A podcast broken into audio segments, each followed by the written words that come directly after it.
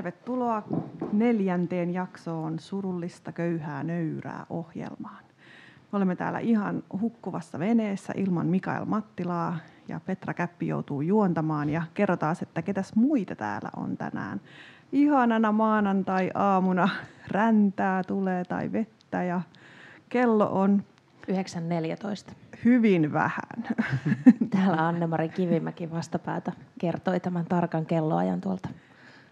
Ja täällä viistossi on tota äänitarkkailijana Pekko Käppi. Hyvää huomenta tai mitä tahansa aikaa. Neljäntenä Kati Kallio. Moi. Tervetuloa Kati. Mahtavaa. Meillä on ensimmäinen vieras tänä ihanana harmaana maanantai-aamuna täällä. Ja Kati, Kati paikkaa sitä, että meidän, muuten meidän normaali tiimimme on vähän vähäisempi kuin yleensä. Meillä on tänään aj- ajatuksissa, että puhutaan tämmöisistä vaatimattomista aiheista, kuin että mitä on suomalaisuus ja mitä on kansanmusiikki. Katsotaan, miten meille käy. Ja vielä puhutaan vähän faktan tarkastusta ja palataan viimeiseen tai siis edelliseen jaksoon.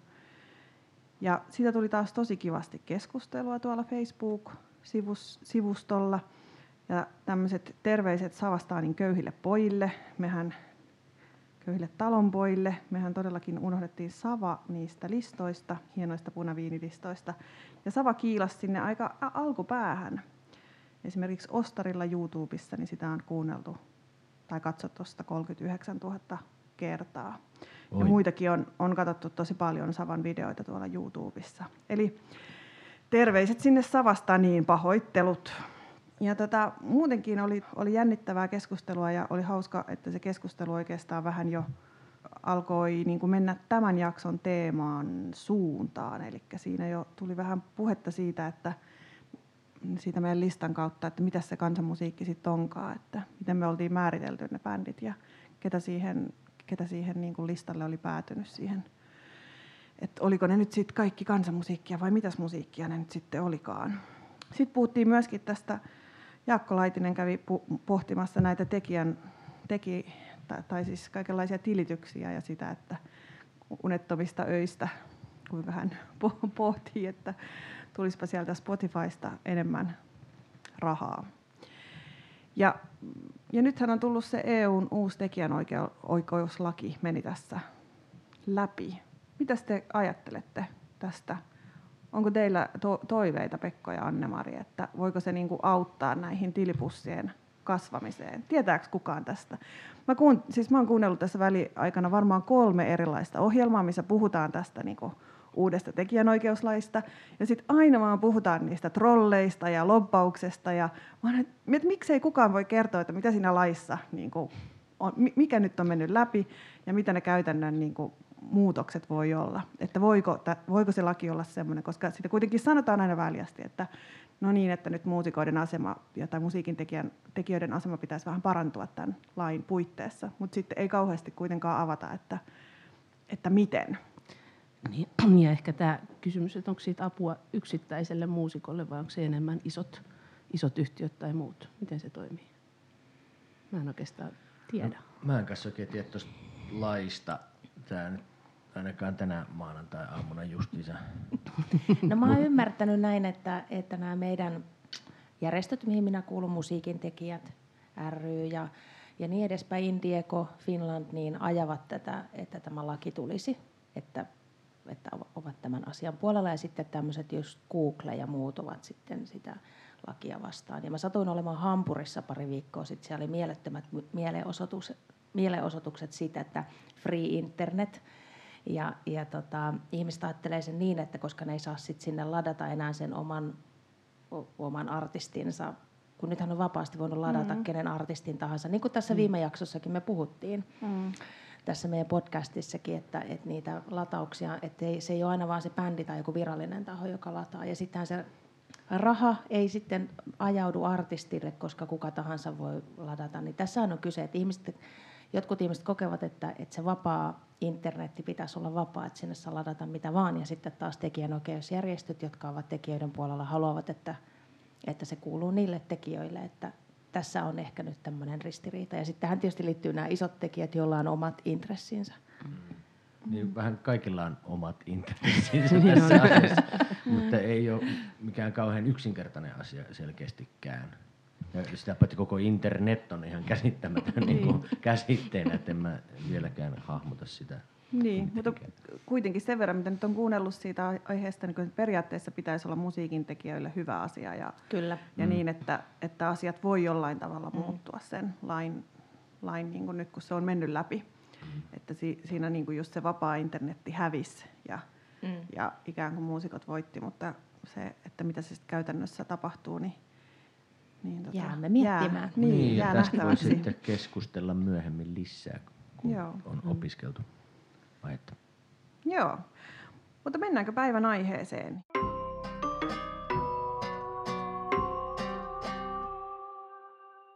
Tänään piti keskustella siitä, että mikä on suomalaista ja otetaan nyt vaikka tähän Petri Hopun sitaatti, että omaperäistä suomalaista kansantanssia on yhtä paljon kuin mitä tahansa muuta omaa suomalaista kulttuuria, eli ei juuri mitään.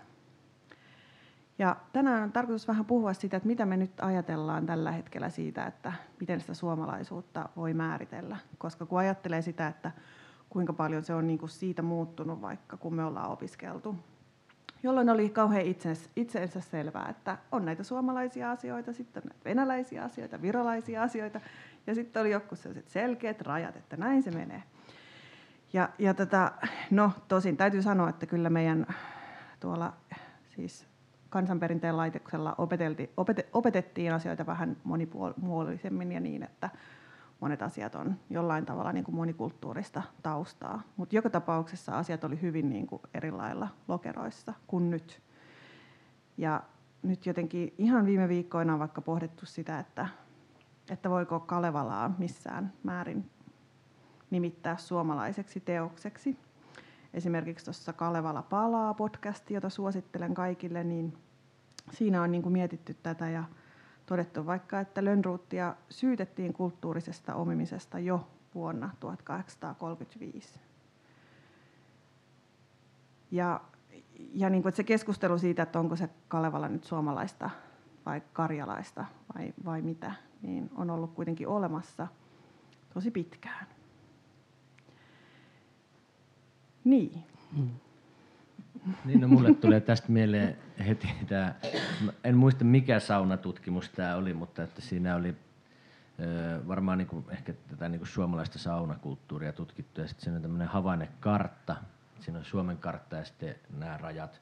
Ja sitten esimerkiksi, että itärajan sillä itäpuolella ei ole enää yhtä ainutta saunaa olemassa. Sitten jos menee vaikka Pietariin, niin siellä on joka korttelissa joku mieletön sauna tai ihan ta, minne tahansa nyt on käynyt siellä niin kuin Venäjällä, niin sitten aina on jossain sauna. Hmm. Ja jotenkin toi kantele oli ainakin silloin vielä, kun me opiskeltiin, niin se oli jotenkin kauhean selkeä, että kantele on suomalainen ja sitten se, mikä on siellä Venäjällä ja Virossa, niin se on ihan eri asia. Virossakin siitä puuttui yksi kirjain ja se on ihan eri soitin. Sillä, että, että hmm, jotenkin vaikka että nykyään miten mä opetan sen lapsille, kun käy pitämässä erilaisia asioita, että tässä on tämä kantele ja että Suomessa on totuttu ajattelemaan, että tämä on suomalainen soitin, mutta yhtä lailla, jos menet Viroon, Latviaan tai Liettuaan tai Venäjälle, niin siellä ajatellaan, että se on venäläinen tai virolainen tai, tai itse ajattelee tämän asian näin, Mut, mutta tosiaan kyllä se, nämä niin kuin asiat on 20 vuodessa muuttunut aika paljon, että miten on ajateltu.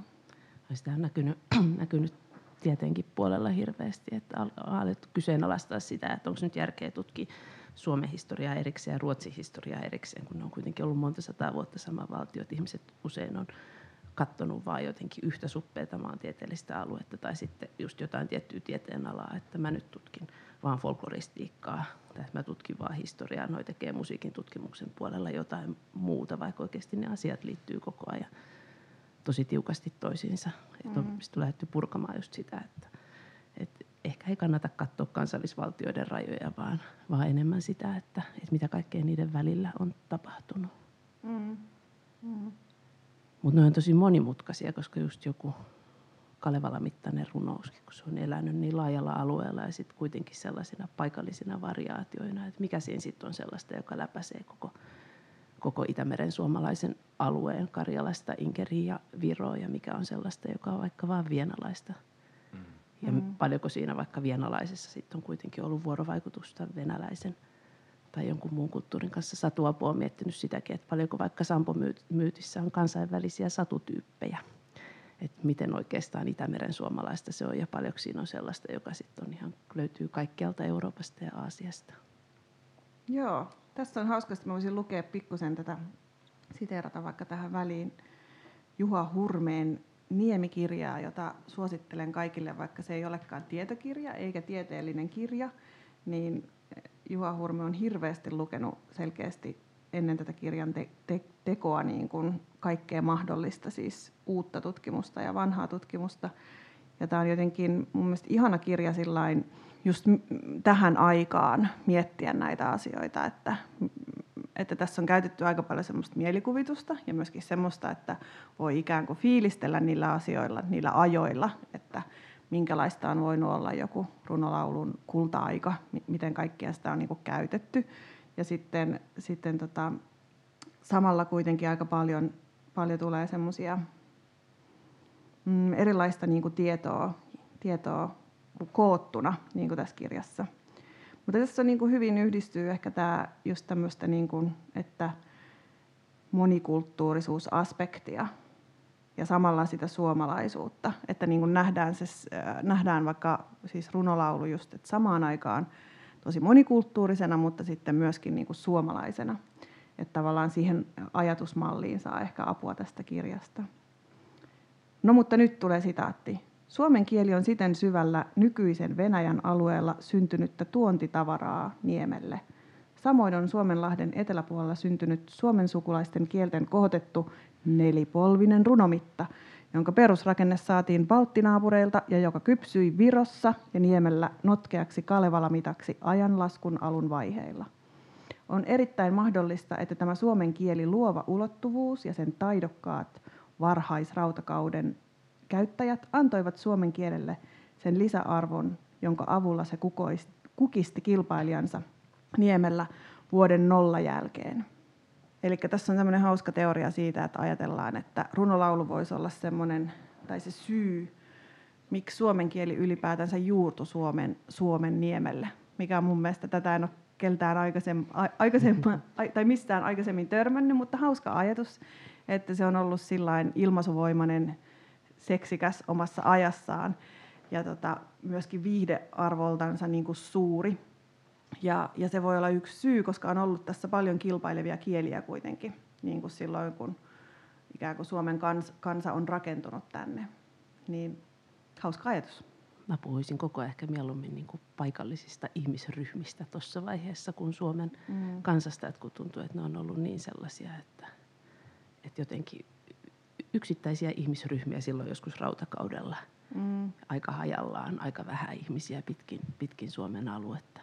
Mutta toi on tosi kiehtova ajatus, toi, että, että onko se, että paljonko se on se tosi vetävä runomuoto oikein vaikuttanut sen kielen leviämiseen. Mua on viime aikoina mietityttänyt tosi paljon se, että kun nykyään aletaan olla sitä mieltä, että saamen kieltä on puhuttu ihan Helsingissä asti mm. aikanaan, ennen kuin suomen kieli on levinnyt tänne. Ja ei oikein tiedetä, että mitä niille ihmisille, että kuinka iso osa mahto vaihtaa kielensä Suomeen, paljonko suomalaisissa nykyväestössä on – on ikään kuin juuria, juuria siitä väestöstä, joka puhuu saamea Etelä-Suomen alueella. Sitten mä mietin sitä, että mitäköhän on tapahtunut mytologian kanssa tai runouden tai laulujen kanssa. Et, et, et ei aavistustakaan siitä, että paljonko vaikka Kalevala-mittaisessa runoudessa voi olla jotain sellaista, joka on tullut, koska ne kielet on ollut tuhat vuotta sitten aika lähellä toisiaan. Et miten, se, miten se on mahtanut mennä?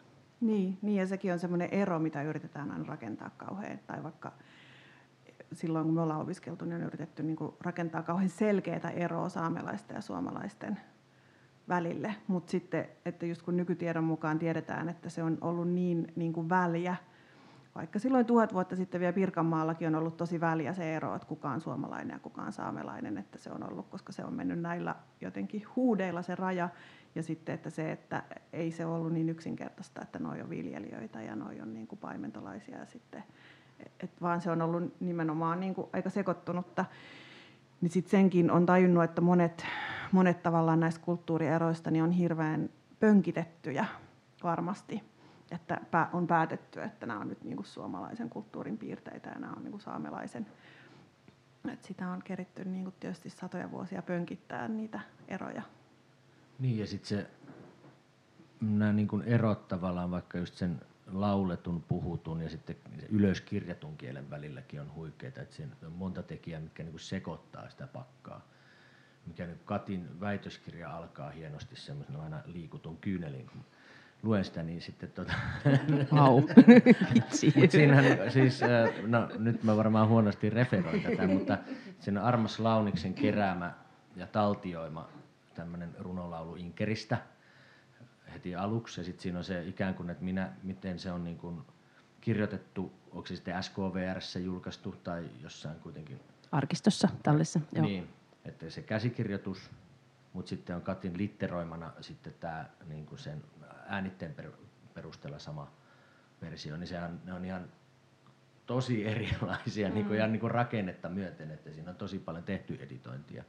Mm. Että vaikka kuinka ihana kirjasarja tämä SKVRkin on, niin, niin, niin, niin sit siinä on niin kuin, se editoinnin määrä on kuitenkin ollut ihan niin, ja sitten Lönnrutkin teki se jo siinä vaiheessa, että se kirjoitti tavallaan sieltä Viennasta ja niin kuin Karjalan puolelta kaikki suoraan suo, suomeksi, että se suomensi niitä jo siinä kohdassa, että niistä runoista ei ole olemassa niitä alkukielisiä niin kuin versioita, mille Kalevalakin paljon perustuu, että, että sillain se on niin kuin, tietysti, että siitä on ehkä aika vähän niin kuin puhuttu siitä, että kuinka paljon niistä runoista on niin kuin karjalan kieltä eikä suomea alun perin. Ja sitten se, että miten paljon kaikki sellaiset Kalevalan piirteet, jotka meistä kuulostaa tosi jotenkin hienoilta ja arkkaisilta ja oudolta ja myyttisiltä, niin miten iso osa niistä on sellaista, että oikeastaan karjalan kielestä katsottuna ne on ihan arkisia asioita. Että just jotkut sanavalinnat tai, tai sellaiset käsitteet, jotka suomalaiselle lukijalle on tosi outoja, niin sitten se voikin olla, että karjalankieliselle ihmiselle ne on ihan vaan sellainen. Niin, että se on se sana, mitä arkena käytetään. Niin, kyllä, se on just näin. Ja missä me ollaan Annemarin kanssa oltu Karjalassa karjalan kielen Kinnermäessä, niin. Vieljärvellä. Kyllä. Mutta on se niin kuin huikeeta se karjalan kieli, että ei se ihan ykselitteisesti mene niin, että sitä tälleen Suomen pohjalta ymmärtäisi mitenkään kauhean hyvin. Ja sitten tosi, että sit myös se niin venäjän kielen vaikutus siihen niin nykykarjalaan niin kuin, kieleen on ilmeisen suuri, mutta sitten, että mitä se on ollut tuhat vuotta sitten. Onko kukaan tehnyt mitään semmoisia kielisimulaatioita, että miltä on joku kanta, suomi, saame, mikä tahansa kuulostanut? On niitä tehty. Mä en ole perehtynyt kunnolla, mutta siis kyllä esimerkiksi tätä, että on mietitty, että 2000 vuotta sitten, jos joku puhuu, niin mitä sanoja, missä muodossa se olisi voinut käyttää ja tunnistetaanko menee vielä. Mutta se olisi jännä nähdä kyllä sellainen, mm. just 1000 tai 1500 vuotta sitten Karjala, Suomi, Saami tai ehkä niin kuin Häme, niin. Suomi, Saami on ollut niin. Niin joo, että miten ne äänetään. Tuli tuosta, mitä Petra sanoi mieleen, että, että kun se on kirjoitettu, tämä laulu, ja sitten vähän sama vaikka näiden kansanlaulujen kanssa, jos ajatellaan, että ne nuotinnetaan, yksinkertaistetaan, että mikä se on ollut se soiva kuva, niin mikä se on ollut just se jo ään, puheen ääntäminen tai, tai mm. laulun tapa tai samalla tavallahan on käynyt kansanlauluille, että ne on ikään kuin vähän yksinkertaistettuja. Mm. Kaikki pienet liut ja niekut ja korut, mitä, mitä ikinä siellä on voinut olla, tai pienet äänenmuutokset niin. jossain, jotka tekee tietyn sävyn siihen. Mm. Niin ja nuotintaminenkaan ei ole yksilitteisen helppoa, että sitten pitää aina niin kuin valkata, että mitkä kaikki niin kuin nuotintaa, koska sitten, että jos se haluaa, että se on jotenkin luettava ja sille ikään kuin nopeasti käytettävissä, niin sitten sinne ei voi yhtä kaikkea informaatiota tunkea, koska sitten on ehkä niin kuin muutamia ihmisiä maailmassa, jotka pystyy sen vaikka sit siitä suoraan Toteuttaa. tulkitsemaan. Niin. Sama se oikeastaan tuossa SKVR-kirjasarjassa, että kyllä siellä on joitain. A.A. Borenius korvahan lähti sinne Vienaan tallentamaan tavallaan uudestaan samoja laulajia, mitä se löysi vielä siinä vaiheessa joitain kymmeniä vuosia myöhemmin, mitä Lönnrut oli tallentanut. Se käytti tosi tarkkaa kielitieteellistä sellaista muistiinpanotekniikkaa, kaikkia niin kuin erityisiä, erityisiä sellaisia pieniä pisteitä ja rippusia ja viivoja kirjainten yläpuolella. Aika harva jaksaa käyttää niitä Poreniuksen muistiinpanoja, koska ne, niissä on tavallaan niin mm. tiheitä äänteellistä informaatiota. Että Lönnruutin tekstit on paljon käyttäjäystävällisempiä. Mm. Tavallaan. Mm. Semmoista mä oon miettinyt viime vuosina kanssa, kun mä unettomia öitä viet, vietän ja mietin näitä asioita, että onko mikään suomalainen. niin, tota, näistä siis tavallaan tästä niin kuin runolaulumateriaalista, vaikka niin kuin Kalevalan näistä tarinoista, mitä siinä on, että, että sitten just, että kun se niin kuin tuhat vuotta sitten vaikka se niin kuin alue, missä on Suomeen puhuttu, niin on älyttömän pieni. Niin kuin, ja sitten, että jos ajattelee, että se kielikin on kehittynyt tosi paljon niin kuin jossain muualla kuin Suomessa ja sitten tullut, niin onko, niin kuin, onko näistä runoista kuinka paljon niin ylipäänsä kehittynyt tavallaan Suomessa? Vai onko ne niin kuin kaikki kehittynyt jossakin Virossa ja Venäjällä? Ja, ja niin kuin, mitäs Kati sanoo? Onko sä ikinä miettinyt tämmöistä? Et, että niin kuin tavallaan, että kuinka paljon ne on niin kuin ollut valmiina? Ikään kuin kuinka paljon se niin kuin ydinrunolaulu, tekstimateriaali on jo syntynyt ennen kuin suomen kieli on tullut Suomeen? Onko miettinyt koskaan tämmöistä asiaa? Mä oon miettinyt näitä liikkeitä ja ihmetellyt sitä, että paljonko näistä oikeastaan pystyy edes sanomaan. Että kun tavallaan sata vuotta sittenhän oli ajatuksena, että me pystytään jäljittämään. Meillä on noin 1800-luvulla kerätyt runot ja sitten me niitä analysoidaan ja sitten me pystytään sanoa, että mitä oli 2000 vuotta sitten ja mistä mikäkin runotyyppi on lähtöisin. nykyään se näkökulma on vähän sellainen, että nämä muuntelu ja variaation ja omaksumisen ja uudelleen sepittämisen prosessit on niin älyttömän monimutkaisia, että ei, ei me oikeastaan päästä kauhean uskottavasti ja varmuudella sinne kauas historiaan niiden lähteiden taakse. Mutta kyllähän niistä niinku pystyy teemoista sanomaan ja vertailemaan, että no, mitä nyt on, on jossain kauempana Siperiassa tai mitä löytyy, mitä löytyy Euroopasta tai Afrikasta. Ja kyllä niiden pohjalta näkyy se, että on tosi paljon sellaisia ihan universaaleja teemoja, mm. joita ihmiset on ties mistä Afrikasta alkaen laulaneet, laulaneet jotain sellaisia perustarinoita tai ihmisten välisiä suhteita tai, tai muita tollaisia. Ja sitten on sellaisia teemoja, Anna-Leena Siikala on katsonut paljon niitä, että miten jotkut my- myyttiset teemat esiintyy just Euroasiassa pitkin Siperiaa ja, ja sitten Suomeen, mm. Suomeen ja Viroon, Viroon asti. Mm.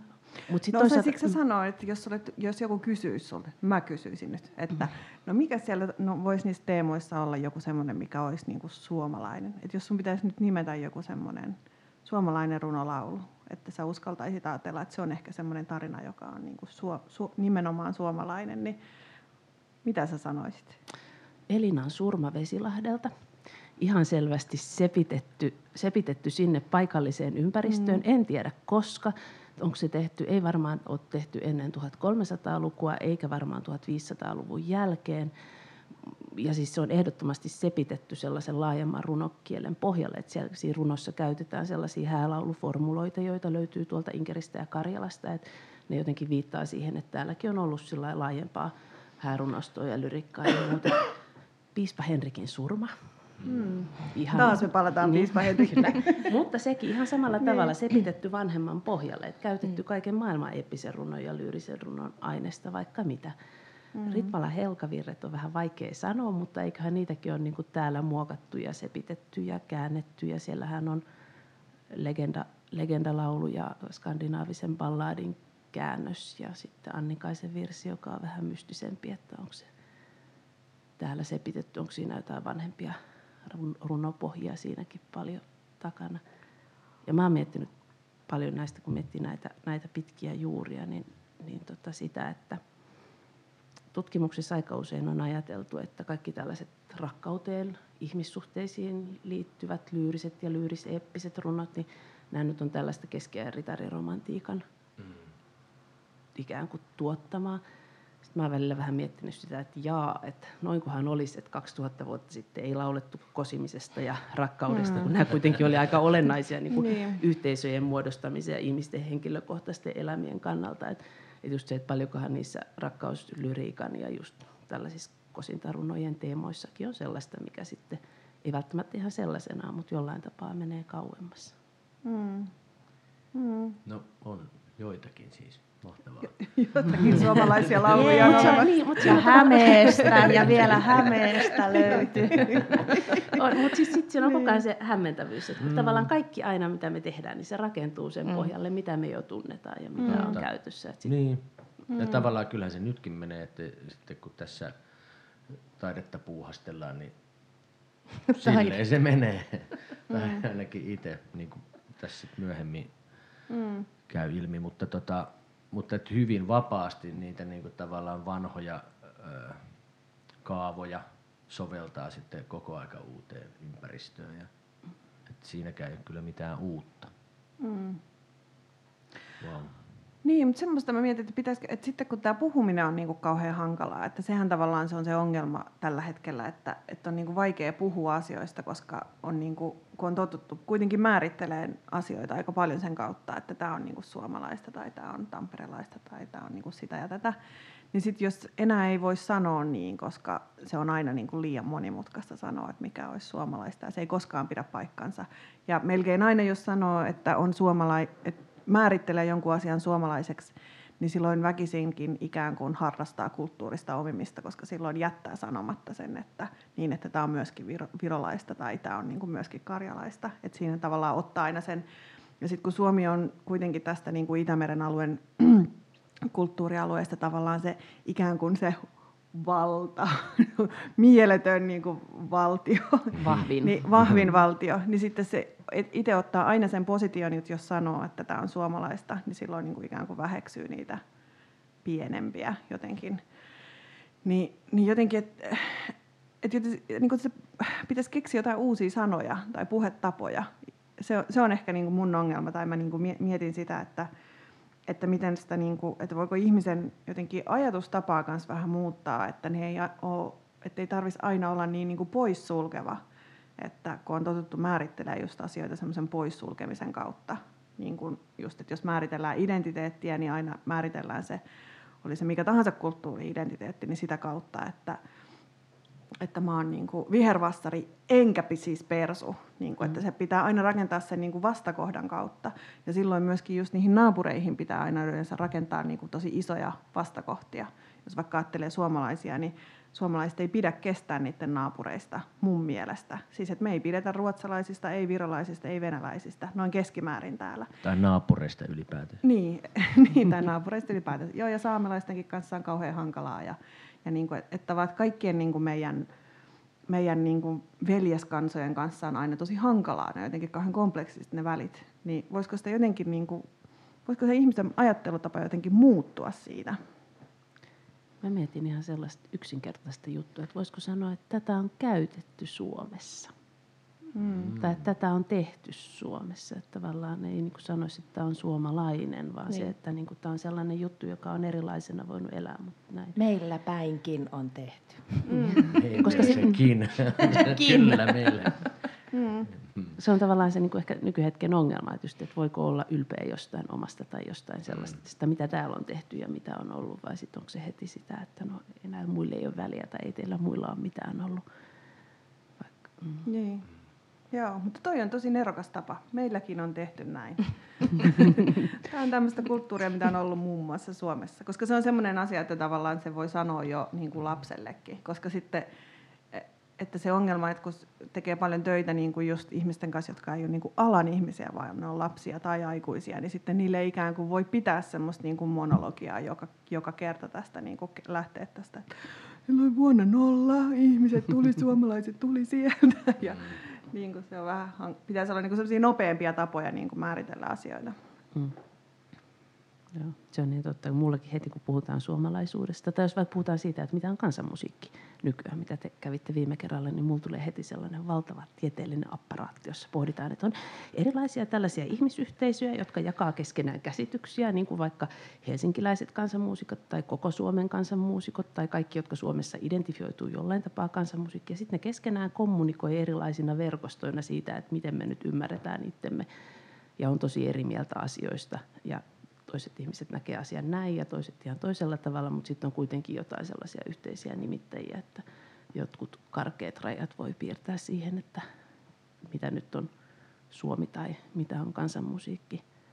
Mutta siis just se suomala- suomalaisuus ehkä on niin iso juttu ja hajoaa niin laajalle ja on niin paljon erilaisia alaryhmiä, jotka ny- ihan nykytodellisuudessakin kiistelee siitä, että ketkä tähän kuuluu, kuuluu mukaan mm. ja ketkä ei, millä perusteella määritetään. Ja onko ylimalkaan sopivaa määrittää vai, vai onko se liian nationalistista tai rasistista tai muuta. Että. Mm. Mm.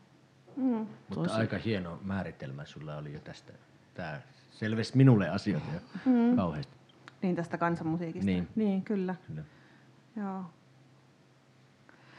Mut sit mä voisin kysyä vähän teille, oletteko huomannut tämmöistä ilmiöä, mikä mua niin kuin, mikä mua, pitääkö Katin lähteä?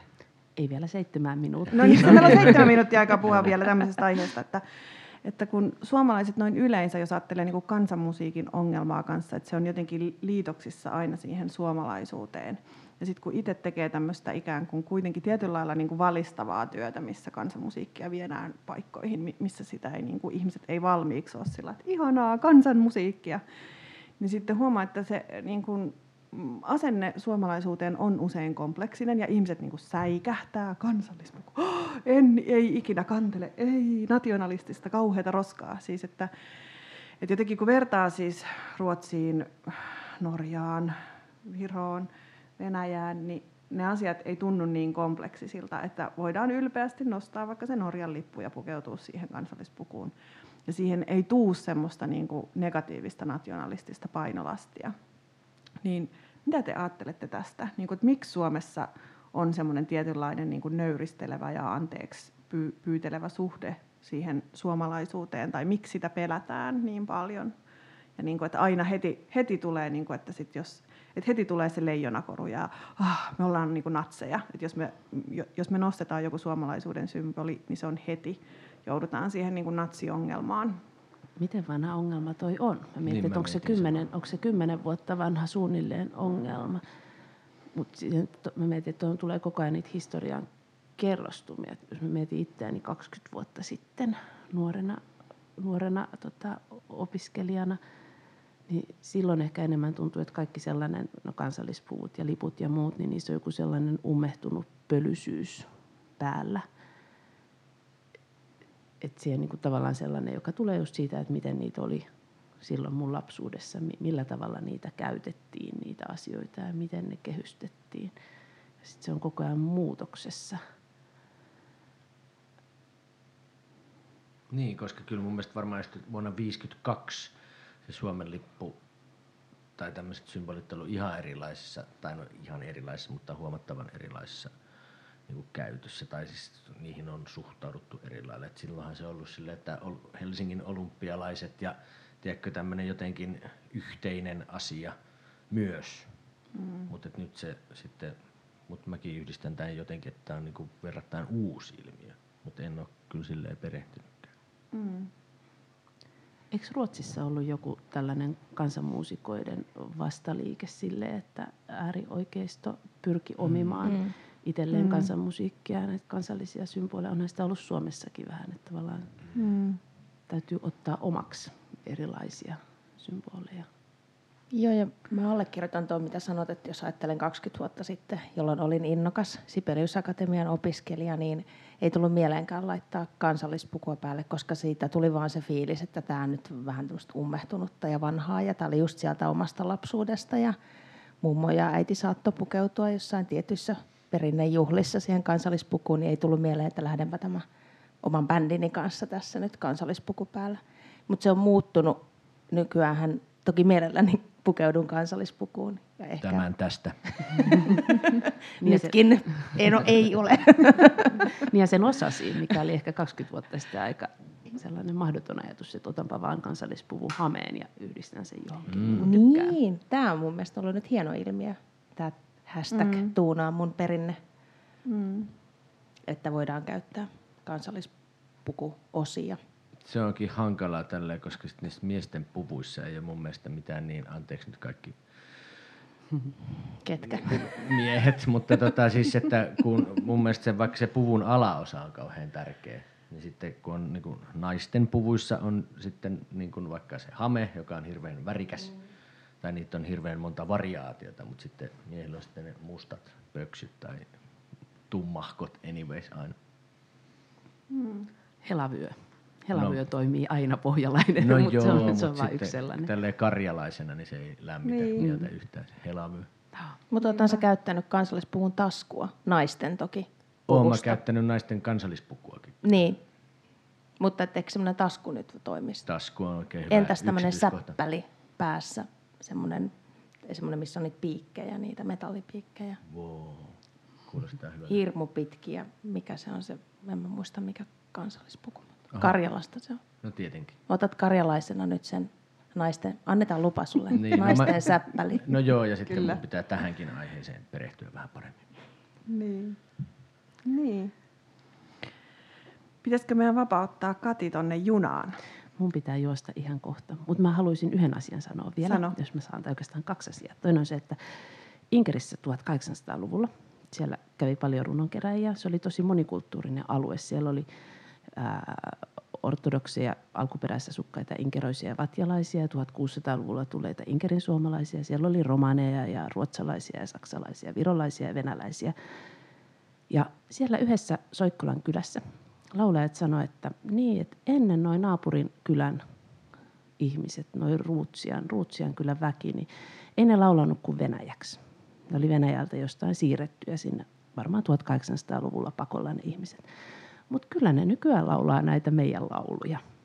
Mm. Ja sitten samalla tavalla ihmiset kertoo, että siellä kiersi romaneja, sekä venäjänkielisiä että suomenkielisiä romaneja, ja ne kuljetti kylien välillä ihan niitä runolaulujakin.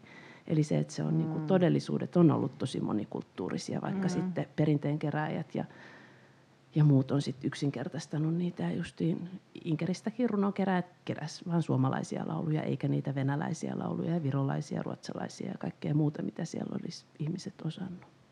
Mm. Mut nyt mun varmaan pitää juosta, mutta mä haluan sanoa, että kiitos. Oli ihana tulla tänne ennen kaikkea on ihana, että te olette pistänyt pystyyn tällaisen podcastin. Tämä on todella hieno juttu. Kiitos Kati, että tulit ja varmasti joskus uudestaan. Niin. Kiitos. Mi- Milloin vaan. Mahtavaa. Kiitos. Hyvä. Heippa. Nyt jinglee kehiin.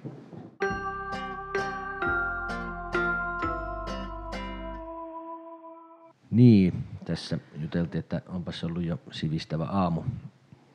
Mutta mulle tuli vielä tästä opiskeluista ja ö, suomalaisuudesta mieleen tämmöinen kun olin noin 20 vuotta sitten opiskelemassa Pietarissa kansanmusiikin tutkimusta tai etnomusikologiaa, niin, niin sitten mä yhdelle semmoiselle mun opettajalle tein sitten kokoelmakasetin niin kuin suomalaista niin kuin runolaulusta. Tälleen mä ajattelin, koska sitten mä sain siltä sitten tota, noin tämmöisiä hyvin tarkkoja, tai semmoisen ko- kokoelmakasetin, jossa oli hyvin tarkkoja, niin kuin tämä on sieltä ja sieltä kylästä sieltä sieltä kuka on laulaja, no näin. Niin kuin ikään kuin venäläisiä lauluja. Mutta sitten mä kopsasin lähinnä ton Kalevala Heritage-levyn sit sille, joka on siis SKSn suomalaisen kirjallisuuden seuran julkaisema tämmöinen levy, jossa on sitten arkistosta kerätty runolauluja Inkeristä, Vienan Karjalasta, Karjaloista ja Suomesta jotain. Mutta sitten tota, mä tämän kasetin toimitin sitten tälle mun opelle ja sitten sit se tota, oli kuunnellut sen, ja sit, mutta sitten se sit seuraavan kerran kun nähtiin, niin sitten se sanoi mulle, että niin, että tässä on näitä inkeriläisiä biisejä. Onko ne suomalaisia? Sitten niin tässä on täältä Karjalasta ja tuolta, että mitä suomalaista tässä on. Ja, mm. ja sitten, mutta se oli kaksikymppisenä oli hyvin tota, avartava kokemus, että niin joo, että miten tämä nyt menikään. Niin. Sellaista mä mietin vielä tästä, niin kuin voisin palata, mulla on tällainen teoria, mitä mä oon pa- pallotellut päässäni just tässä, että miksi suomalaiset vihaa, vihaa suomalaisuutta niin paljon. Just, että kun mä oon niin kuin miettinyt sitä, että näitä meidän naapurimaita, jotka on silleen, sel- että se, niin, se suhde siihen omaan kansallisuuteen on niin kuin yksinkertaisempi. Ja sitten kun on kuitenkin, että Viron ja vaikka Ruotsin ja Norjan historiat on kauhean erilaisia, että että toisella on niin kuin vanhat kuningaskunnat ja toisella niin kuin just itsenäistynyt niin kuin nuori valtio ikään kuin. Niin, että voiko Suomessa niin kuin johtua sitten, että meillä on niin iso se meidän just niin kuin natsimenneisyys ja toinen maailmansota ja sit sitä ei oikein käsitelty sitä, että täällä oli ne sadat tuhannet saksalaiset sotilaat ja me kuitenkin käytiin sitä niin kuin sotaa Hitlerin kanssa. Et se on jotenkin niin kuin, mä oon ajatellut, että ehkä se, että se on jotenkin kompleksinen ja vaiettu se niin kuin se meidän suomalaisten natsimenneisyys ja myöskin niin kuin kaikki ne suursuomi-haaveet ja semmoiset, että sit se on, se on monille ihmisille, ne haluaa niin kuin erottautua tosi voimakkaasti semmoisesta niin kuin oikeistolaisuudesta sillä, että sit halutaan olla jotenkin niin kuin mahdollisimman vähän suomalaisia. Koska esimerkiksi mä ajattelen, että se niin kuin, ehkä se niin kuin, öö, perhe kautta niin kuin isompi yhteisö, missä mä oon kasvanut, niin se on ehkä ollut aika tämmöinen niin niin kuin 60-luvun vasemmistolais, niin kuin helsinkiläis ilmapiiri niin on, on aika selkeä semmoinen, että siinä halutaan niin kuin tehdä ra, raja-ero niin kuin siihen oikeistolaisuuteen ja sitten myöskin maalaisuuteen ja samalla suomalaisuuteen, että, että niin kuin moniin asioihin, mitkä niin kuin liittyy sit siihen suomalaisuuteen. Mielenkiintoista. Mä en ole ajatellut koskaan tuolla tavalla historian kautta. Jos mä nyt ajattelen tätä ylipäätään sitä kansanmusiikkia, että mikä tämä tämmöinen kansanmusiikki on, niin minähän elin lapsuuteni niin, että en mä oikein varmaan tiennyt, mikä on kansanmusiikki, paitsi sitten kun mä erehdyin 13-vuotiaana menemään kansanmusiikkileirille. Ja siellähän mä oonkin sitten heti saanut akateemista kansanmusiikkikoulutusta, eli siellä on ollut silloiset Sibelius Akatemian kansanmusiikkiosaston nuoret opiskelijat, Kimmo Pohjonen muun muassa, opettamassa minulle. Että se mun ensimmäinen kosketus kunnolla kansanmusiikkia on sanottu, että tämä on kansanmusiikkia. Mm. Se on rakentunut jo mun mun päässäni tosi eri tavalla.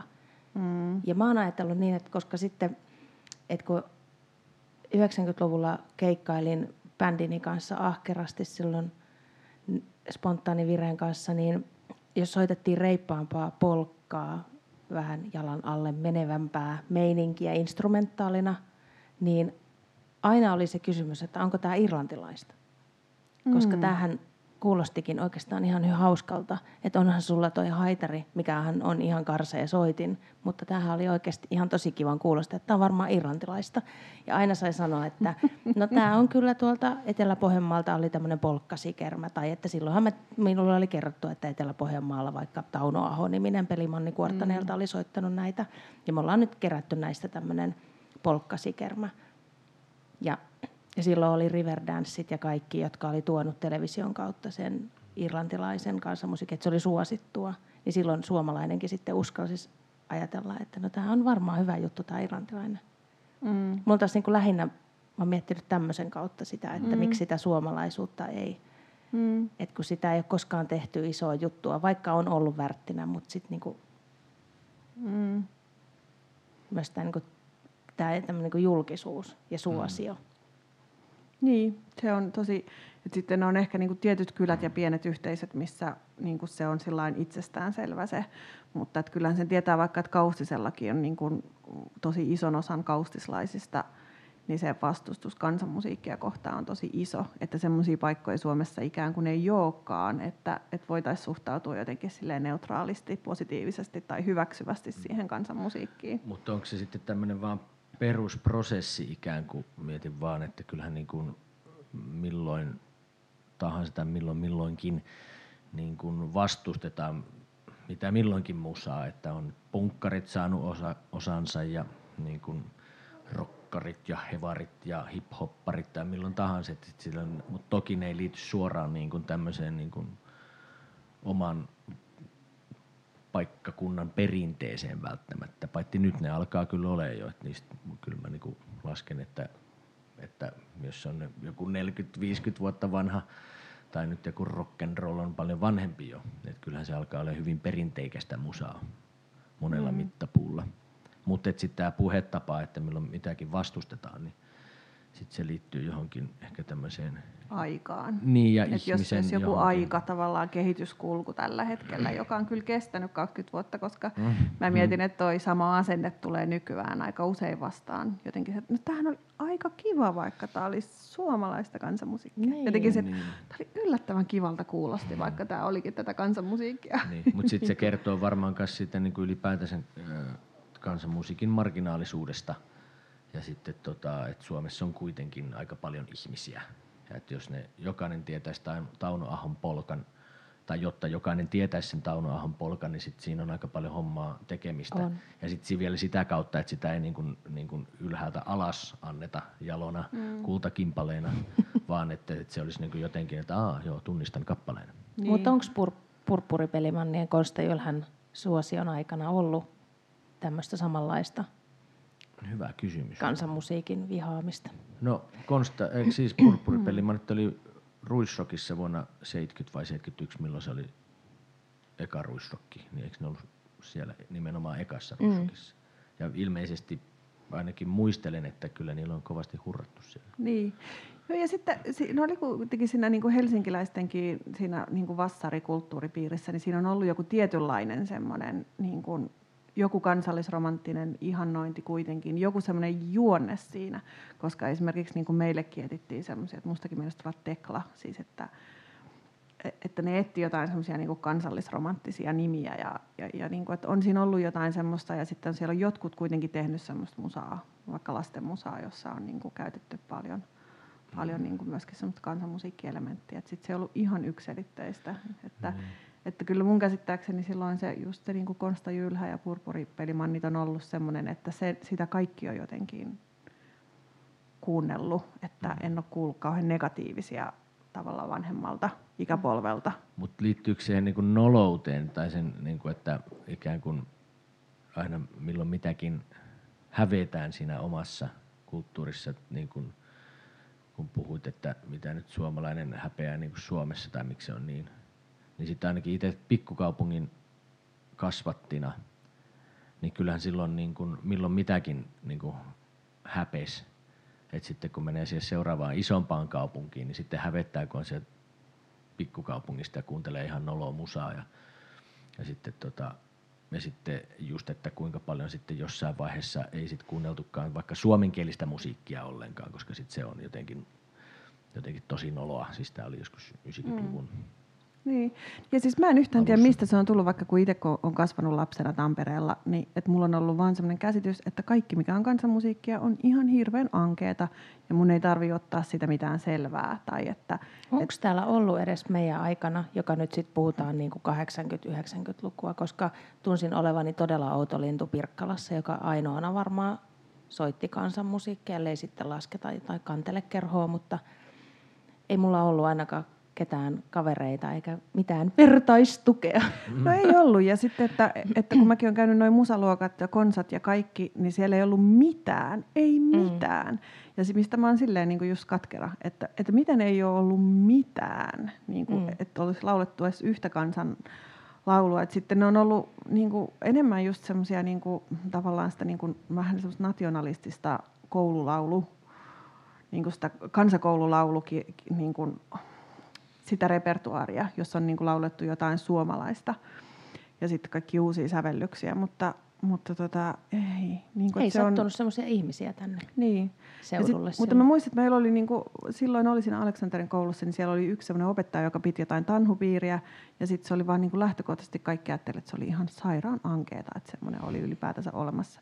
Että se, että mistä se on niin kuin tullut, koska ei, ei niin kuin, että mistä se on niin kuin tao, mistä se on tullut se asenne, niin mä en hahmota, koska en mä nyt ajattele, että niin kuin mun vanhemmat olisi vaikka jotenkin suoraan niin kuin kasvattanut mua siihen, että kaikki kansanmusiikki on tosi ankeeta.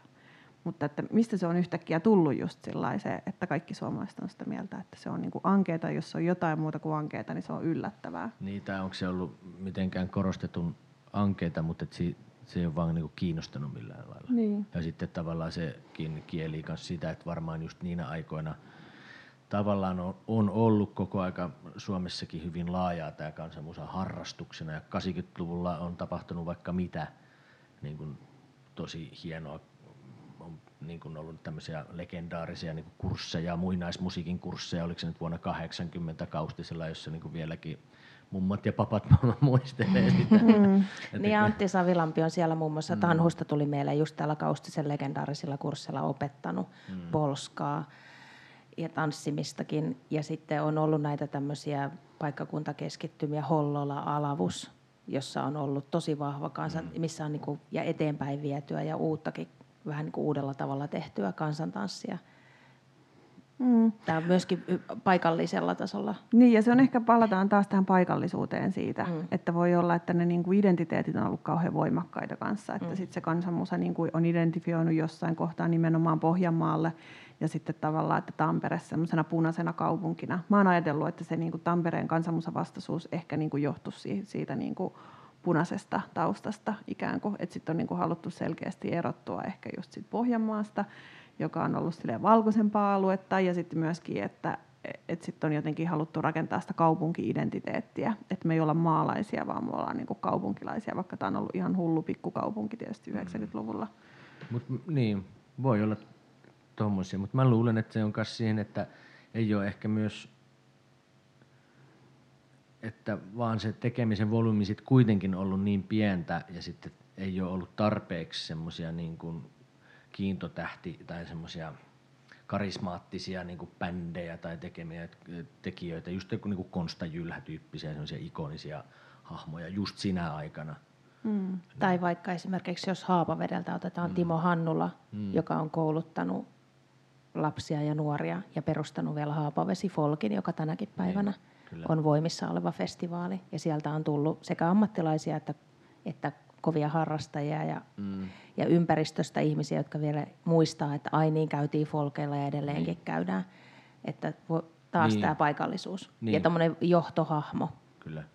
Mm. Niin, eli siis niitäkin on siis ollut koko aika, mutta että mm. tavallaan, että se, ne piirit on ollut vaan, että se on just ollut niin paikallista mm. tai jotenkin sille ikään kuin lainausmerkeissä pienempää, vaikka just näitä niin kuin, ö, perustuksia tälle nykyiselle touhulle jota ainakin niin itse koen, että, niin kuin, että aika hyvin menee kansanmusiikilla silleen niin kuin kauttaaltaan, koska ihan hirveästi on tekijöitä, ilmestyy musaa koko aika ja vaikka mitä jengit kiertää Suomea ja maailmaa. Ja tota, mutta silloinhan ne perust, perustukset on sitten lyöty. Mm. Niin ja sitten, että musta se on nyt oma kehu puolelle menee, mutta siis just se, että meillä on, on olemassa Tampereella vaikka tämä Uulu ja meillä on niin satoja oppilaita täällä niin täällä tota meidän musiikkikoulussa, niin se on jotenkin silleen tosi siistiä, koska mä koen sen niin kuin just niin toiseksi kuin 20 vuotta sitten, kun mä tiedän, että täällä ei ollut mm. mitään. On varmasti ollut työväenopistoissa jotakin kantelepiirejä semmoisia, mikä on siis arvokasta, enkä halua vähä, vähätellä niin ollenkaan aina sitä. Ollut jotain. Mutta niin, mutta sitten että semmoista, että, että se selkeästi se harrastajamassa on kyllä niin kuin kasvanut sekä tanssin että, että musiikin puolella Tampereella. No ja sitten tutkiskelee vaikka jouhikkoa, niin kyllähän nyt eletään semmoista jouhikon soiton uutta kulta-aikaa varmasti sitten, mm. niin kuin viimeisen kerran se on ollut joskus keskiajalla tai tuhat, jotain vajaa tuhat vuotta sitten. Tämä ajoitus on aina hankalaa, mutta et nyt tehdään niin kuin, että joskus silloin kun itse on aloitellut ja 2000-luvun alussa, niin mä oon suunnilleen tiennyt kaikki semmoiset niin aktiivisoittajat Suomessa, mutta nyt en, en en osaa nimetä niin kuin, mm. kuin murto-osan. Et sen huomaa jo siitä, plus sitten, että nyt se on niin kuin jo kansainvälinen ilmiö myös. Mutta se on totta. Nythän meillä sitten on tämä paikallinen johtohahmo, eli Uulu täällä mm. Tampereella, joka sitten on... Vai onko se Mikael Mattila rahviksen, vai onko se Niin, se vai onko se rahvamusiikin kerho, niin. joka on to, 20 vuotta muuten tänä vuonna onnea rahvamusiikin mm. kerho Oi, tähän kyllä. väliin. Mutta, tota, Muistan sen kuin eilisen. Kun... Otetaan siitä eri Me, jakso. Joo. se on muuten hyvä. Muistella. Mm-hmm. Mutta tota, joo, että kyllähän se näin, näinhän se menee, että silloin juuri 20 vuotta sitten tällä samalla alueella ollessani, niin minut pelasti Suomen kansanmusiikkiliiton valtakunnallinen lasten ja mm. nuorten kansanmusiikkileiri, jonka kautta ajauduin Sibelius Akatemiaan ja sinne akateemisen kansanmusiikin ympyröihin. Muuten ei olisi tullut, en, en olisi tiennyt koko kansanmusiikista yhtään mitään. Mm. Meidän aika, aika tota, liikkuu taas liian nopeasti eteenpäin. Mä mietin, että pitäisikö me ihan pikkusen puhua vielä siitä, että mikä on kansanmusiikki. Mitä se kansanmusiikki on, koska meitä nyt vähän haastettiin siellä Facebookissakin siitä, mm. että mitä se kansanmusiikki sitten on. Ja mä voisin niin pohjustaa tähän just siitä, ja Kati tosi hienosti sanoi, että kun se kansanmusiikki on sellaista, että sitä tehdään pienissä ryhmissä eri puolilla Suomea, ja sitten, että mikä se on se yhdistävä tekijä, koska ihmiset on niin keskenään aika eri mieltä. Ja siitä, että mitä se kansanmusiikki on. Ja mä kokosin niin kuin tässä eilen just, että mä mietin, että mitä kaikkia määritelmiä mä oon kuullut tässä viimeisen kymmenen vuoden aikana siitä, että mikä ei ole kansanmusiikkia. Niin mä oon kuullut niitä aika paljon. Esimerkiksi tämmöinen, että nuoteista soittaminen tai nuoteista opeteltu musiikki ei ole kansanmusiikkia – tai akati, akateeminen kansanmusiikki ei ole kansanmusiikkia, siis Sibelius Akatemialta valmistuneet ja muut korkeakoulutetut ihmiset, he oh eivät no. soita kansanmusiikkia. Oh no. Tai musiikki, joka on soitettu ei kansanmusiikkisoittimilla, nyt tässä nämä lainan, lainausmerkit, semmoisilla soittimilla, jota ei voi laskea kansanmusiikkisoittimiksi, niin se ei ole kansanmusiikkia. Tai musiikki, joka on sävellettyä tai sanoitettua, itse sävellettyä tai sanoitettua, se ei ole kansanmusiikkia. Musiikki, jossa on liikaa vaikutteita muista musiikkityyleistä tai muiden maiden kansanmusiikista, ei ole kansanmusiikkia, siis nimenomaan suomalaista kansanmusiikkia, että sitten se voi olla jotakin vaikka amerikkalaista kansanmusiikkia sitten ehkä, tai en ihan, ihan tiedä tietysti mitä, mitä sanoja on ajatellut.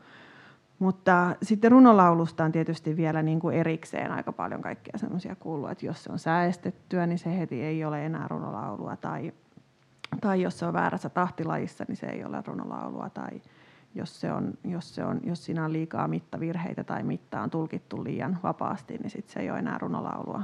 Mä en tiedä, muuttuuko se sitten, että jos se runolaulu on ikään kuin väärin esitettyä, niin onko se edelleen kansanmusiikkia, mutta ei runolaulua, niin sitä mm. mä en tiedä. Mutta mm. aika paljon määreitä tavallaan siitä, niin, että mi- niin kuin mikä ei olisi kansanmusiikkia. Tähän voisi sanoa, että bingo, kaikki osuu. Joo, niin. kyllä. Ja mitä jää jäljelle sitten? Anne Marille osu ja uppos kaikki. Niin. Ruksi Voi tuli ei. joka kohta. Mutta olisikin hyvä luoda tuommoinen niinku, systeemi, että olisi just vähän niin kuin tämä, mikäs Alan Lomaksilla oli semmoinen hieno kanto Metrix tai tämmöinen, niin kuin tutkittiin laulua, että siinä on semmoisia niin osa-alueita, mitkä voi, pystyy sitten ruksi, että löytyykö tämmöistä, löytyykö tämmöistä, löytyykö tämmöistä, mutta sitten että olisikin hirveän kätevää ottaa vaikka yhdeksi jaksoksi tämmöinen, niin otetaan vaikka kymmenen erilaista biisiä ja sitten aina tutkitaan, että onko tämä musiikkia, toteutuuko tämä. Tämä on hieno, Toteutuu. hieno, hieno, hieno jakso. Oi, että. Kansanmusa bingo. Niin, mä kiinnostaa, että ketkä kaikki läpäisee sen. Mutta toi... Sitten voidaan jakaa siellä surullista köyhää nöyrää Facebook-sivulla ne bingo-kupongit. Oi, että tähän voi osallistua niin, lähetyksen aikana. Niin, se voisikin olla tämmöinen live-stream. Sitten tulee aina bingo. Hyvät palkinnot. Joo, kyllä, parhaat palkinnot. Kansan musiikkiaiheisia palkinnot. Mm. Mm. Mutta vaikea sanoa siis. Tuliko sulle Pekka bingo? No kyllä, aika... Ei, sä, sä et ole sentään akateemisesti koulutettu. No niin, minä olen filosofian maisteri. maisteri. Mutta sä, et ole, mut sä et ole sieltä. Niin. niin, niin. Eli Sibelius Akatemian kansanmusiikin osasto. Niin. Se on kyllä totta. No ensinnäkin, voi olla filosofian no, maisteri niin, niin. No ensinnäkin tämä Sibelius Akatemian kansanmusiikin osastolta, niin äh, se on mun mielestä vähentynyt minun mielestäni tämä äh, akatemialaisten niin kuin väheksyminen tai että se ei olisi kansanmusiikkia mm. tai hyväksyminen alalla. Ja nyt mä puhun ihan niin kuin kaikkien, koko kentän harrastajien mm. ja kaikkien niidenkin, jotka eivät ole akatemialta, mutta tekevät ammatikseen, niin kaikkien keskuudessa niin tämä on vähentynyt. Tätä mä koin tosi paljon silloin alle, vähän alle kaksikymppisenä innokkaana nuorena. Mä olin Sipiksen nuorisokoulutuksessa ja näin, niin mä koin paljonkin tämmöistä, että ai, te, ai oot sieltä ja oot sä nyt mennyt sinne kouluttautumaan ja – hyvin semmoista akatemia-vastaisuutta, mm. mutta mä en ole sitä juurikaan enää näinä hetkinä kokenut. Että tämä on mun mielestä vähentynyt, että pikkuhiljaa aletaanko se sittenkin hyväksyä mm. kansanmusiikiksi sieltäkin mm. musiikin tekeminen. Niin, en tiedä. alkaa olla tarpeeksi pitkät perinteet. No se alkaa perinnettä olemaan. Se, joo. Kiinnostaa ehkä, mutta käykö tässä niin, että meidän täytyy miettiä tätä jossain toisessa jaksossa ja, ja, ja nyt meidän täytyy ehkä toistaiseksi todeta vaan niin, että, että me ei ehkä pystytä määrittelemään sitä, mikä on kansanmusiikkia kauhean, kauhean tarkasti ja sitten, että tämä ohjelma nyt ottaa jonkun hyvin laajan määritelmän siihen. Mm. Niin kun, että mä itse ajattelen, että kansanmusiikki on semmoista, että sillä on joku linkki johonkin perinteeseen, siis mm. johonkin perinnemusiikkiin että oli se sitten niin kuin mistä maasta hyvänsä, niin, niin se on niin kuin kansanmusiikkia silloin. Ja sitten, että, että mulle niin kuin siihen kansanmusiikkiin sisältyy just semmoinen joku kaikki pelaa, kaikki soittaa, jokainen on luova ajattelu, että niin kuin uskotaan siihen ihmisen, että just, koska se kansanmusiikki on kuitenkin just ei-muusikoiden tekemää musiikkia tavallaan, jota voi tietysti kyseenalaistaa, koska sit se, mikä se nyt on ollut jossakin vienalaisessa kylässä, se tyyppi, joka aina soittaa ne häät, niin kyllähän se on tavallaan oman, yhteisönsä mun mielestä se ammattimuusikko, vaikka se niin on toiminut eri lailla. Mutta jollain tavalla siinä kuitenkin on siinä kansanmusiikissa niin kuin läsnä se semmoinen, että kaikilla ihmisillä on oikeus tehdä jotain biisejä. Että mun mielestä niin kuin se on tavallaan semmoinen, joka menisi siihen kansanmusiikin mm. määritelmään jollain tavalla. Joo. No, kaksi asiaa tuli mieleen nyt ihan ne kaksi, että, että kun olen siis itse opiskellut etnomusikologia Tampereen yliopistossa, aloitin 98, niin meillä oli ekana luen, tai ekana luen, mitä tämä nyt Ensimmäisen luennon ensimmäinen kysymys oli Antti Koiraselta, että mitä on kansanmusiikki? Ja sitten meidän piti kaikkien niin sitten kirjoitella ylös sitten ja nyt koittaa vastata, että sitä tavalla on koitettu määritellä niin kuin tämän tästä sitä, ja itse on koittanut määritellä sitä nyt tässä niin kuin parikymmentä vuotta mm. helposti, mutta onhan se niin kuin hyvin, hyvin vaikea kysymys. Mutta just tämmöisiä, että ö, tosi varhaisessa vaiheessa mun mielestä tämmöiset ihan niin kuin, ö, niin kuin ikään kuin aidot ö, kansanmuusikot 1900-luvun alussa, jos ne oli jotenkin profiloituneita, että ne, niillä niin kuin selkeästi, että oli ikään kuin keikkaa paljon, niin kyllä niillä saattoi olla jo valokuvia niin kuin vaikka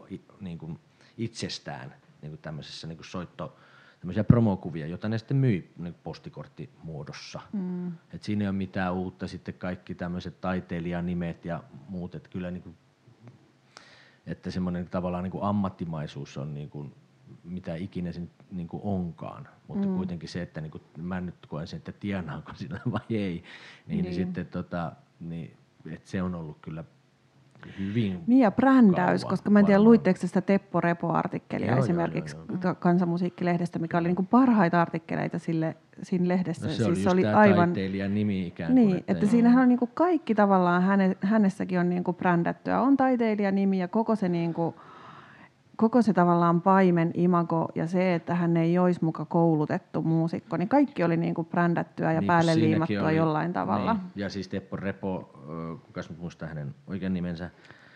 Theodor. Joku. En pysty muistamaan sun niin.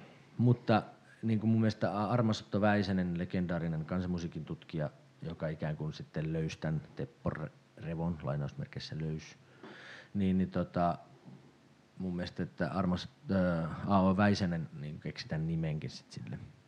Mutta se, oliko se sitten Väisänen, joka jossain mainitsi, että Teppo Repo olisi ollut suuri säveltä, jos se olisi osannut nuotit ja kirjoittaa nuotteja. Mutta se mm. oli koulutettu muusikko, joka soitti Saarin armeijan niin, ja sitten jatsia soitti myös Helsingissä niin kuin sit myöhempinä aikoina. Niin, ja vaikka mitä. Mm. Niin, lukikohan oikeasti kuitenkin hän nuotteja, en tiedä. No joo. Mutta Mielenkiintoista. Jatketaan ehkä tästä joku toinen jakso, mietitään tätä. Ilman muuta. Ja saa laittaa palautetta, koska se on ihanaa, kun on nyt tullut sitä palautetta, niin se ruokkii meidän tätä aivotoimintaa myös, koska joutuu sitten miettimään tämmöisiä. Mm. Jinglen kautta päivän kalloon. Pekko Käppi esittelee päivän kallon. Kallo näin päivän tai viikon kallo, tai sitten mä oon miettinyt, pitäisikö tämä lyhentää pelkkään kalloon, mutta mulla on, rapistelen nyt tässä Suomen kansan runot, antologian osaa, Vienan lääni, tota, noin niin, eli tämän ensimmäisen SKVR-osan neljäs nide ikään kuin, koska niitä, näitä SKVR antologian osia on ikään kuin 15, mutta onko näitä niteitä nyt 34 tai jotain, mutta Kati olisi sen tiennyt, mutta mä en muista nyt sen tarkemmin. No, täällä on tämmöinen loitsu. Ja tämä on hauska loitsu. Tämä on aika pitkä, mä resitoin sen kohta. Tai siis tämä loitsu on hyvin lyhyt. Tämä on, loitsu on kuussäettä, mutta tämä niinku kuvailu, tämä niinku kontekstitieto, kuvailu on paljon pitempi. Ja tämä on tämmöinen, mitä mä oon niin jo käyttänyt aika monessa, ainakin yksi nukketeatteriesitys perustuu tälle ja sitten yksi levy.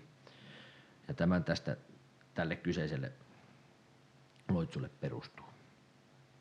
Mutta tässä on tämmöinen kummallinen... Tämän tästä Pekon elämän asiat perustuu tälle loitsulle. Joo, joo, joo. Mahtavaa. On, joo. Mutta tässä on tämmöinen jännä drive, ja tämä on aika kahjo ylipäätänsä Mutta mua kiinnostaa tässä myös, että, oh, niin että, että onko tässä keräjää vedätetty vai mikä, mutta tämä on hyvin seikkaperäinen kohta käy ilmi. Eli tämä on tota, Katoslammelta, Meriläinen, nyt mä en tiedä, onko se sitten Heikki Meriläinen vai kumpi Meriläinen tän on kerännyt, mutta tämmöinen katoslampilainen Mikko Vasilius on kuullut isoisältään. Että tämä on tämmöinen loitsu päänvikaisten parantamiseen, kolhotukseen, kalman ynnä muiden semmoisten monivuotisten kivutusten parantaminen, jos tulee niin, ei pääse niiden tautien päälle muuten, kuin täytyy kutsua metsän haltija tai itse piru puheilleen, vaan siihen tarvitsee olla aivan ristimätön ja siunaamaton ihminen. Sitä ei saa ristitty ihminen puheilleen niin, että ne rupeaisi kertomaan. Kuin on ristimätön ja papin siunaamaton mies, se ottaa vanhemman itsensä ruumiin pääluun, etupuolen vaan. Menee pyhäaamuna ennen auringon nousua metsään semmoisen paikkaan, jossa on kolme muuraiskekoa yksin näkyvin, mistä kaivetaan alati reikä, kaikissa etelätä ja pohjoista vasten. Ja pohjoisten puolelle tehdään lepistä, pihlajista ja kesuveen kannoista pieni tuli jokaisen reijän suulle.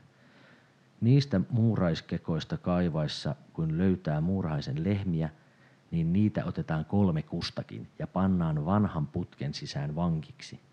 Leppätapilla tukitaan putken kappaleen toinen pää, toisessa on solmupohjana. Sitten otetaan se ruumiin pääluu, se putken palanen ja mennään läpi kaikista muuraiskekoista ja niistä tulista. Vaan vaatteet pitää olla niin löyhässä päällä, että voi jättää ne siitä viimeistä muuraiskekosta läpi tullessaan siihen reikään.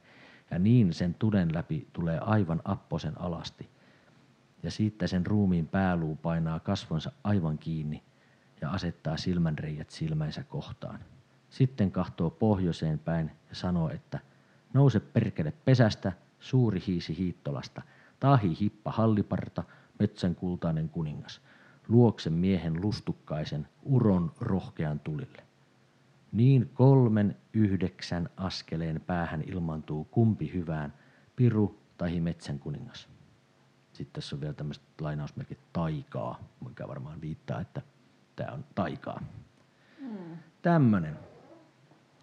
Mutta tämä on mun mielestä niin kuin monella tapaa hieno, että tämä niin kuvastaa, että nämä, niin kuin nämä loitsun menetelmät oli hyvin monimuotoiset ja monimutkaisia, sit, kuin, että tosiaan hirveän monta tota, osa tai vaihetta ja sitten niiden kaikkien pitää jotenkin onnistua, että sitten se niin kuin, taika toteutuu. Ja sitten tossakin, että aika moneen vaivaan tämä niin kuin, sitten kuitenkin autto. Mutta siinä oli just, että se pääkallon etuosa painetaan niin kuin naamariksi kasvoja vasten, niin se on ollut jotenkin vipattava näky mulla. Ja sitten just tämä, että, että siinä on hirveästi just sitä puuhastelua, niin kuin valmistellaan ja sitten toteutetaan niitä, sitä rituaalia tai sitä loitsutoimitusta. Ja sitten just se taika on sitten, niin kuin, tai ne mm. taikasanat on, on hyvin niin kuin, lyhyet. Niin. Ja tämäkin oli nyt niin kuin Vienasta, että vaikka siinäkin on ehkä niin kuin ero, että mun mielestä just kuunneltiin tämä Kalevala, Kalevala palaa, palaa jossa oli, puhuttiin loitsuista. Niin, että, että, siinäkin on just, että idässä on, on ollut paljon pitempiä, ja sitten lännessä on niin kuin lyhyet. Kahdella lauseella, neljällä lauseella on tehty niin. se loitsu. Mutta tässä oli nyt kuusi. Mutta että se niin kuin riippuu toisaalta, että, että sitten on just näitä polvenhaavaloitsuja, jotka nyt kestää ihan hullun pitkään. Mm. Ja vaikka mitä. Mutta tämmöinen oli kallo tällä kertaa. Eikö ollut hieno? Loitsukallo. Oli, oli hieno. hieno. Kyllä. Loppuun vielä sykähdyttävimmät taideelämykset tässä Sins viime äänityskerran. Semmoinen kierros. Sykähdyttävä taideelämys. Mua hämmensi muuten viime kerralla, että koska me mentiin kaikkiin muihinkin kuin musiikkielämyksiin, koska mä olin jotenkin ajatellut, että pitää olla aina musiikkia eikä muuta taidetta, mutta mutta tota, voihan se olla, oletetaan kun meillä on tämä kansanmusiikin määritelmäkin on näin kohtuuttoman väliä, niin voihan se olla, musiikkikin laajentua vaikka mihinkä taite, taidemuotoihin? No mä voin väljästi sanoa, että mä olin viime viikon Lapissa ja sehän on ihan mieletön paikka, niin jo itsessään Lappi on taideteos. Minä olin taideteoksessa koko viikon. Ne on ihan mielettömät ne maisemat, kun ajaa siellä tai, tai lähtee vaikka liukulumi kenkäilemään järven jäällä ja näkee sieltä sitten tuntureita. Mutta ihan tämmöisen yksityiskohdan vielä haluan mennä kansantaiteeseen. Viime viikolla Äkäs-Lompolossa Selväpyyssä oli Oudot iltamat. Juontajana T. Juntunen ja siinä oli sitten hiihtokeskuksen väkeä, oli sitten tullut paikalle ihmettelemään, että mitä täällä oikein tapahtuu, että täällä ei olekaan nyt perustanssipumppu vetäsemässä. Juntunen oli laittanut päälle semmoisen 80-luvun sinisen hiihtoasun, juontajan asun, ja hän aloitti tämän, niin kuin, muistaakseni aloitti tämän koko iltamajuonnon sillä, että – että mitä iltamiin kuuluu ja sitten muun muassa yhteislauleja. Ottakaapas ne yhteislauluvihkot esiin. Ja jengi on silleen, että ei meillä ole, ne rupesi katsoa niitä pöytiä, että missä ei ole, että kuulu sieltä. Ja Tuomasta, ei kun nyt otatte Tuomas Juntunen, että ei kun ne on ne, ne, on ne kuvitteelliset henkiset yhteislaulukirjat, näin. Ja sitten hän niinku oikein näytti, että näin avaatte ne. Ja jengi avasi ne niinku niissä pöydissä. Ja sitten lähti, niinku, tuli tämmöisellä tota, Reetta Jakkulan sovituksella sinisiä, punaisia ruusunkukkia kuvitteellisella akkarilla tai kanteleella rämpyti, rämpyti, rämi. Ja sitten siinä laulettiin kaikki säkeistöt. Ja jengi oli jotenkin aivan silleen, että mitä täällä tapahtuu, mutta laulavat mukana. Että tänne hirveän niin kuin, upea, hieno kansantaideelämys tapahtuu. Aplodit tästä. Hyvä. Hyvä Tuomas. No niin, mulla on nyt kaksi, koska sitten, jos tämä rajattiin musaan, niin mun piti sanoa, että viime aikoina suuren vaikutuksen tehnyt Kaisa Pulakan toimittama Musta aurinko sarja radion tai Ylen radiokanavalla, jossa niin 12 osassa käsitellään melankoliaa eri muodoissa. Hirveän hieno. Ja siinä oli mun mielestä tota, mun yksi suosikkiaihe, eli ihmisruumiin nesteet yhdessä jaksossa käsitelty. Mutta sitten musa tämmöinen kuuntelukokemus on nyt ollut tota, Tero Pajusen uusi single nimeltä Peili. Niin se on jotenkin minun sydämeni täyttänyt viime viikolla. Onnea matkaan Terolle.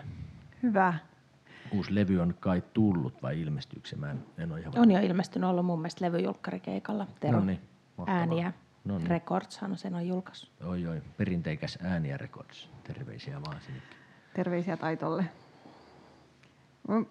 Mun täytyy sanoa tässä vaaliviikon kunniaksi, että Jaakko Laitisen ja Väärän rahan vaalien alla video sykähdytti mun iltaani. Eikö sen nimi ole vaalien alla? Onko se vaalien alla. Sä voit sieltä Facebookata samalla katsoa, tarkistaa sen. Mutta se oli mun mielestä oikeasti tosi ihana, ihana biisi ja ihana video. Se, että jos kun nykyään aina paasataan kaikki, mitä liittyy niin kuin ilmastonmuutokseen ja vaaleihin ja kaikkiin, niin kaikki käydään semmoisella hirveällä paasauksella. Ja sitten, että se oli musta ihana, kun se video oli niin kuin älyttömän kriittinen, mutta se oli kuitenkin tosi kepeä ja tosi hauska että puhutaan asiasta, mutta onnistutaan tekemään just semmoista niin kuin ihanaa poliittista sate- satiiria. Ja, ja oli niin kuin kiva, että on, nyt ollaan tässä kansanmusiikin piirissä ja tehdään tämmöistä kevyttä ajankohtaista, hauskaa poliittista sateeri- satiiria. Ja siis videonhan on niin kuin ohjannut, kuvannut Pauli Hokkanen, joka on Suomen neroimpia musiikkivideon tekijöitä ja just semmoinen ihminen, joka Kengän nauhapudjetilla tekee aina älyttömän hyviä musiikkivideoita. Ja Elikkä... hyvin tämmöistä yhteiskunnallista, Kyllä. aika usein jotenkin hmm. kommentoi jotain. Kyllä, mutta suosittelen kaikille maailman muusikoille Pauli Hokkasen palkkaamista, koska Kyllä. Pauli on Nero. Terveiset myös Paulille. Joka on tällä hetkellä Malorkalla. niin, kuvaamassa musiikkivideo, kyllä. Niin, kyllä. Mutta vaalien alla on. Joo. Tänne. Mutta terveiset myöskin siis ja- Jaakko Laitiselle ja bändille ja hieno, hieno äänestysvideo. Ja terveiset kaikille ihmisille, että käykäähän sitten tällä viikolla äänestämässä. Salessa, Prismassa, kirjastossa tai Vaalipäivänä, vaalipäivänä. sunnuntaina Niin, 14. huhtikuuta. kyllä. Tämä oli sitten tässä. Tämä oli Kiitoksia nyt taas. tässä. Kiitos. Kiitos. Hei.